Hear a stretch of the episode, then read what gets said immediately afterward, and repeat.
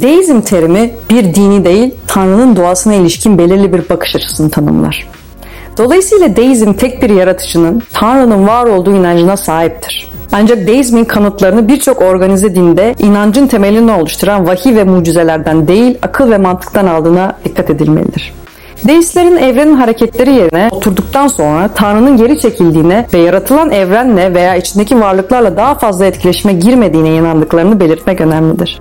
Bu nedenle deizmin bazen teizmin insanların hayatlarına müdahale eden ve insanların kişisel ilişki kurabileceği bir Tanrı'ya olan inancı gibi çeşitli biçimlerine karşı bir tepki olduğu kabul edilir.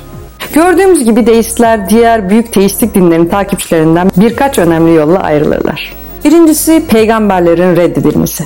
Çünkü Tanrı'nın kullarının ona tapması veya diğer belirli davranışları yapmaları için herhangi bir isteği veya ihtiyacı yoktur. İşte bu yüzden deistler için peygamberler aracılığıyla konuşturulmanın veya insanlık arasında yaşamaları için temsilciler gönderilmesinin hiçbir sebebi yoktur. İkincisi doğaüstü olayların reddi.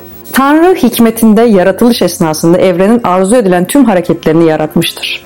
Bu nedenle mucizeler gerçekleştirerek veya diğer doğaüstü eylemlerde bulunarak arada düzeltmeler yapmasına gerek yoktur. Üçüncüsü tören ve ritüellerin reddi. İlk kökenlerinde deizm, yapay ihtişam olarak gördüğü organize dinin törenlerini ve ritüellerini reddetti. Deistler uygulamasının tazeliği ve dolaysızlığı bakımından neredeyse ilkel tek tanrıcılığa benzeyen doğal bir dinden yanıdır.